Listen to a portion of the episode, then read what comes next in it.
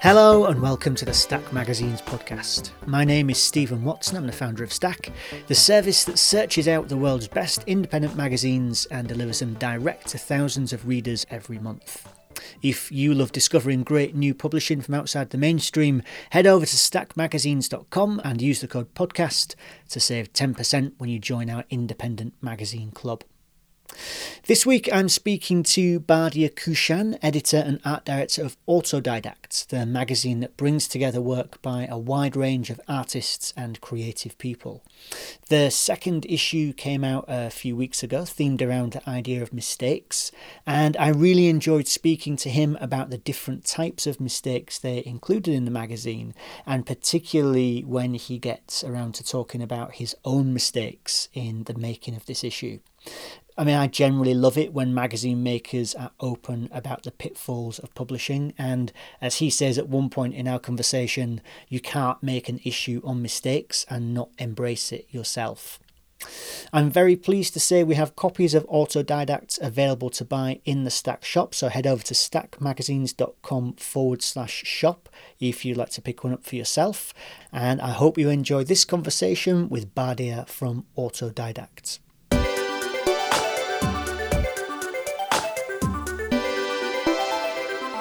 Bardia, thank you so much for taking the time to join me. Uh, thanks for having me. Pleasure. Uh, so uh, it's been lovely to uh, finally meet you, the, the man behind uh, this uh, this magazine, Autodidact, uh, which I've been watching for a couple of years now and, and enjoying. Um, maybe you could start just by telling us what exactly is Autodidact. Well, Autodidact is kind of inspired by how internet is making us all autodidact, uh, the access of information. You know, we're just kind of like learning more than ever and faster than ever. And I just realized there was a shift. Uh, creatives are becoming more multidisciplinary because it's just because it's so easy to learn new things, and the softwares are becoming so much easier. So not that you learn faster, but you also can ex- execute it easier uh, in a new uh, in a new field. So I just thought it will be exciting to do a magazine which is kind of inspired by that, and that's why it's a multidisciplinary thing. So it's like we have uh, we kind of like showcase all sorts of uh, creativity. So it's like we kind of like approach it as one big field rather than too niche about uh, just illustration or just fiction or just design. I see, I see. Okay, so an autodidact is somebody who is able to do lots of different things. Is that right?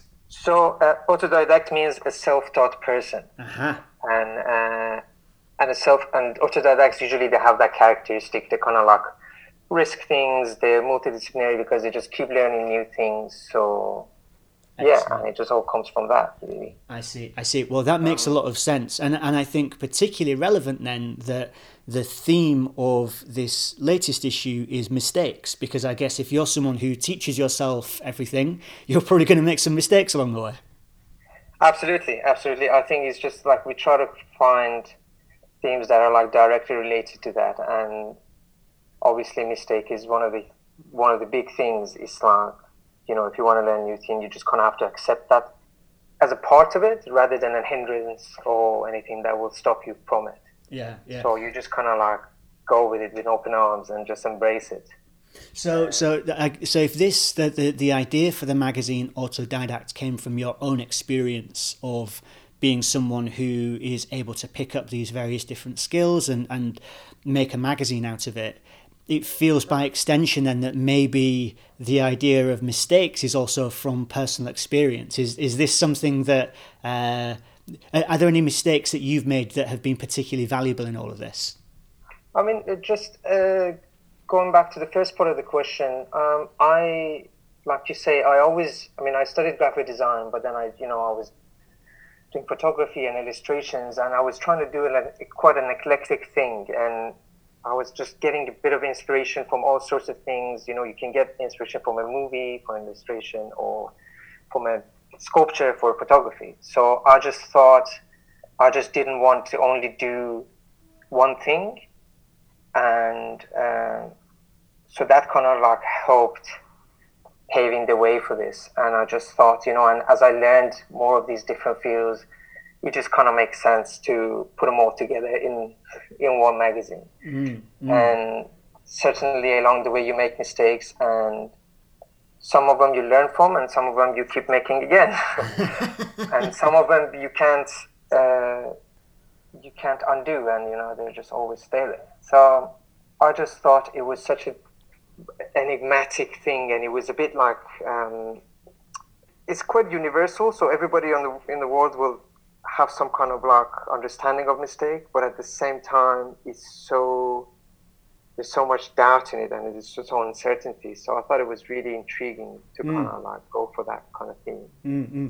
I, I was really struck by the range of mistakes that you've got in this issue. So I, I guess in a way, the when I first saw that that was the theme, the type of mistake I was expecting is the type where you've got an artist or a creative person speaking about making mistakes, and, and you know, sort of that's kind of a part of their process. So the I think the first interview is with an artist called Rodolfo Viaplena, um, and he right. talks about um, it basically it's just really difficult painting people, and so you're going to get mistakes when, when you're doing that. I, I guess, it it. what was your thinking for starting the magazine with that interview? I just think um, I always wanted to be multifaceted. It's like, just like you said, when you think of mistake, your immediate thing you think of, okay, yeah, yeah, I just made some mistakes, and that's what I learned from it, and then, then it was over. But it's not really like that, is it? It's just like, it's so, mistake itself is so multi-layered, and it, there's so many perspectives of it.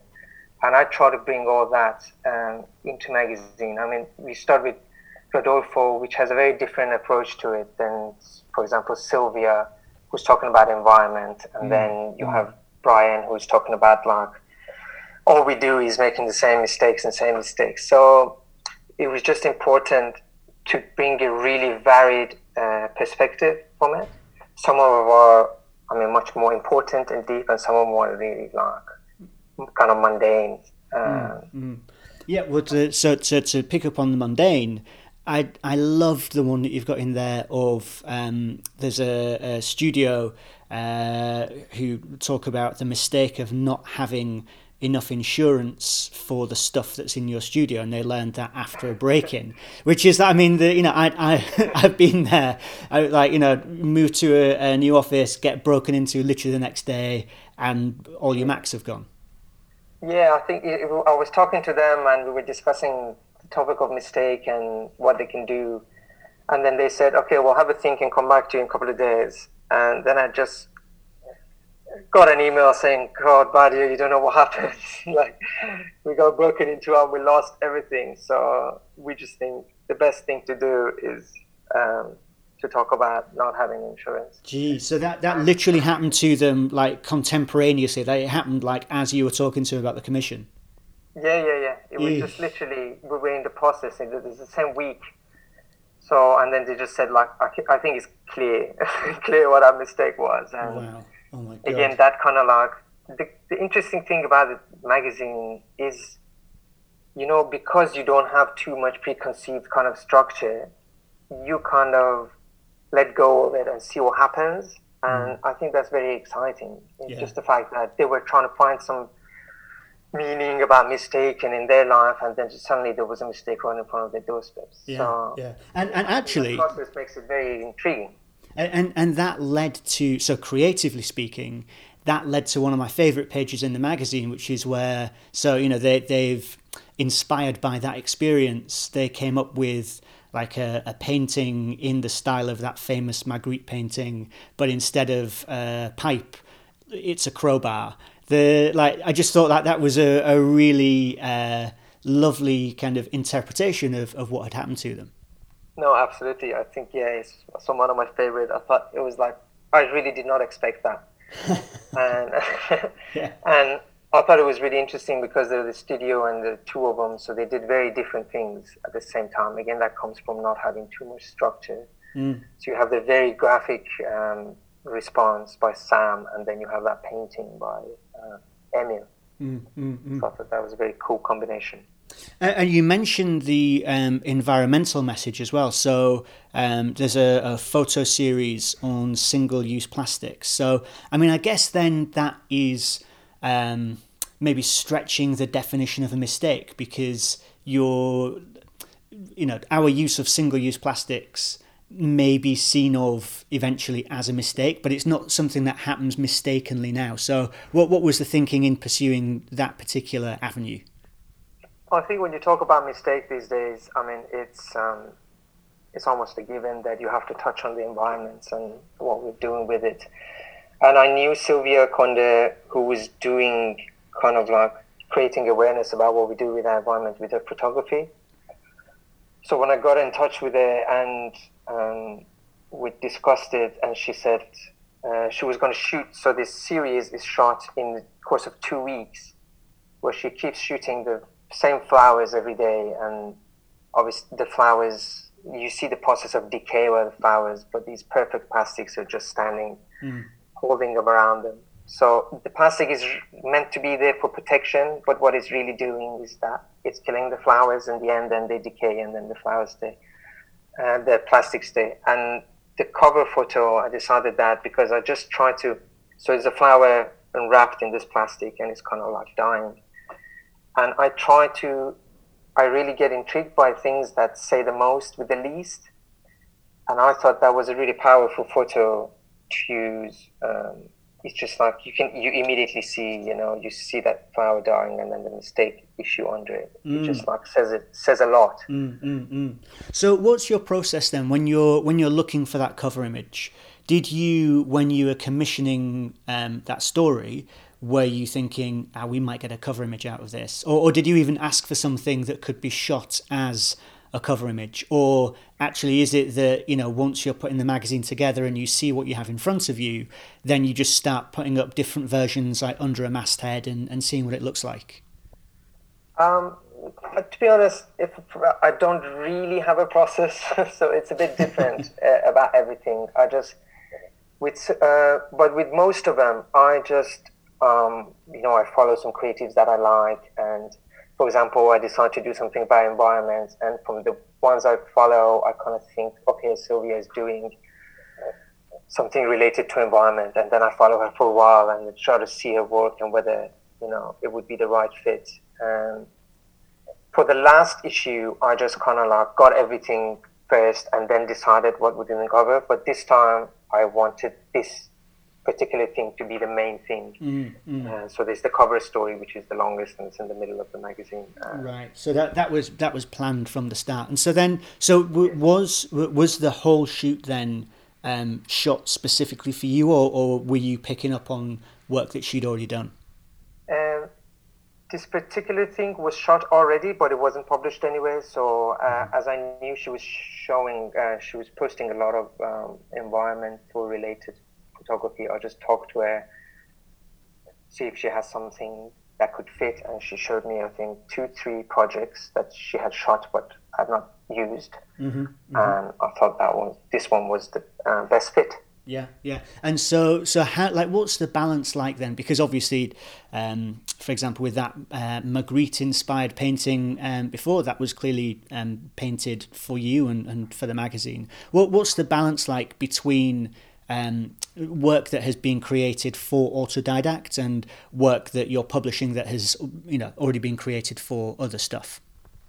So the most most of the content is um, created specifically for Autodidact, mm-hmm. but um, here and there there are, I mean, for example, paintings of Rodolfo Viaplena. They're they're like four meter paintings, um, so these these are obviously been painted before, but then we just add. Um, you know, something to it.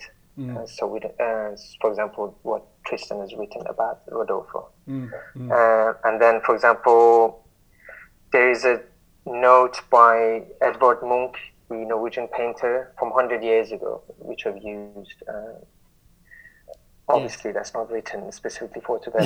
But no, I, obviously, yeah. But no, but I, that, like, that was another piece that really stood out for me. And I really liked the fact that you were just integrating this Uh, historical piece. I think that it was originally written for a, a catalogue accompanying a show or something. Is that right? Absolutely. There was, um, I mean, uh, he was he was exhibiting his uh, work um, in in a gallery in Oslo one hundred years ago, and the critics just didn't didn't pick on it. They, they just didn't understand it. Uh, and this is a series that's called Frieze of Life, and it's, it includes some of his most famous paintings and now probably the most expensive paintings in the world. Mm. And then there's just this biting response by Munch, how his joke, he was just, the whole thing was misunderstood. Mm.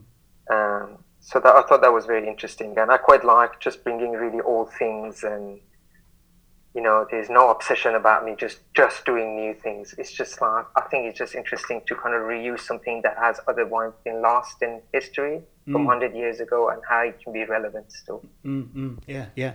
Um, so am I right in saying that, so this is issue two, it, am I right thinking that issue one came out about two years ago? Correct. Um, yes. So about three years ago, I started, I decided to do the magazine, then I approached my friend Siavash Eshkli, who was the sub-editor, and I asked him if he wants to join, and he did. And so we just did a Kickstarter campaign and then launched the magazine two years ago. But then I really, I wanted to publish it more often, and then it just, just many things happened, and I realized it's just not doable with both having jobs and keeping to it, keeping to a certain deadline. And also I just came to a realization where it's just important, because I have no one to answer to, and it all started, this mag- I started the magazine as as kind of a project where I can just, you know, do what I want when I want, and I didn't really want it to be, feel like a job. Mm. So I just completely missed my deadline and just decided that it can be a sporadic magazine. Yeah, yeah. That's yeah. why it took so long. But that has its advantages and disadvantages. Uh, sure. Advantage is that I was focusing on making a better issue than the first. That was the very important thing. But the disadvantage was that sometimes somebody gives you some work and then it just gets too long, and then they don't want it to be published again, and that kind of thing. So. Oh, really? Okay, so the so that that's something that you came up against with, with this issue. Oh God, it was. Uh, it had gone to. I sent it to print, the second issue, and I just emailed all the contributors saying that I finally sent it to print. I'm so excited to show you all, God. And I just got an email back that I don't want it to be. I don't want my book to be in the magazine anymore. Oh. And uh, it was just like, after all this time, it's had gone to print. And so, but live and learn. It was a um, stressful few days, but yeah. I pulled it out of the printer and we tried to fill it for the pages. Okay, okay. With some other content. Oh, geez. So, I mean, and I can imagine that, that you were sending that email and you were so happy, you were so relieved. It was all finally done. And the response that comes back, okay, brings a lot more work. I guess, I mean, this is something that, I mean, I've, so I've never heard of that happening before. And I guess that it's something that you're more used to when there are commercial relationships. So, you know, the, like one of the big reasons that magazines have to come out and schedule is because there are advertisers paying to be in there, and they might, exactly. you know, I'm sure that they want that to happen in a particular window of time. But so you found it even with, with editorial in this case. No, absolutely. I, I mean, I was so surprised, and um, but it was it was already too late, and I tried to convince them, but there was. I mean, I don't want to. I don't want to push anyone. You know, no, if course. They don't want it, it's it's supposed to be. You know, everyone should be happy about what's coming out. So it was. Uh, we pulled it off, and you know, I guess if you can say everything happens for a reason, I think turned out probably better anyway. So. Yeah. You know, sometimes you just take too long to do things, and then suddenly, in course of a week, you just, you know, you do something else that sounds like great. I mean, to be honest, this is sort of, it's almost like the curse of making a magazine about mistakes, that you're kind of inviting a big mistake to come in there. I mean, the, like... Oh, absolutely. You know, you can't make an issue and on mistake and then just not embrace it yourself. So it was one of those things. And it's... even when it was like, it was taking too long to get the issue out, and I just communicated with the all the contributors saying, you know, if there's one mistake I've learned. So I love it. it, was, I love uh, it. That authentic commitment to mistakes. That's that's good. Exactly, exactly. So so thinking a little bit more broadly about that then, um, what would you do with this magazine if you could do something differently? So is there something that, like, when you start working on issue three, you know that you'd like to change from issue two? Um, I don't know specifically. I mean, uh, this issue is very different than the last. But again, that's just because I just can't unlock, let it go and adapt to where I am and where the world is and what is happening. Uh, but specifically something different, I don't know, but I'm actually quite excited to see how how the magazine evolves and how each issue is a little different than the last. And mm. that's something I try to really keep open. I don't want to stick to certain kind of um, structure or even categories or anything. Mm, um, I mm. have some kind of idea, but I just kind of let it go. For example, this one with the mistake, the graphics and the layouts, it's a lot braver than the last because I just had, I just had to adapt it to the theme. Mm, mm, mm. So just like that, it slowly try, it slowly changed, um, and I'm actually quite excited to see how the next one turns out because we haven't really decided on the theme yet. Right, right. So where, when will you be starting to think about issue three then? Uh, quite soon, quite soon I think. Um, so probably this month or next, we're mm-hmm. going to start putting the theme together and then going after the content. And what... try not to take this long. For the... that when it it, it, it comes when it comes, right? The, so what what's what sort of um, feedback do you get from an issue? So, because obviously, you know, something like um, the issue taking so long to come out that contributors want their piece to be in there, like that's very clear feedback to you, and you know you want to change that. What, what about from readers? Do you get a sense of things that you change because of the way people respond to it?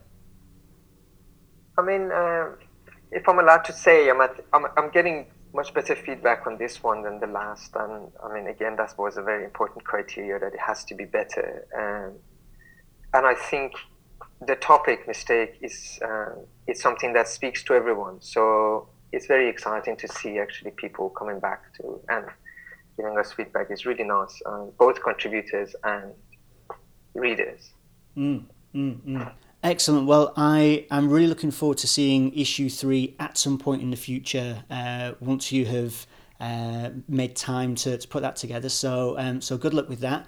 Uh, and thanks again for taking the time to talk. Thank you very much. Thanks for having me, Steve.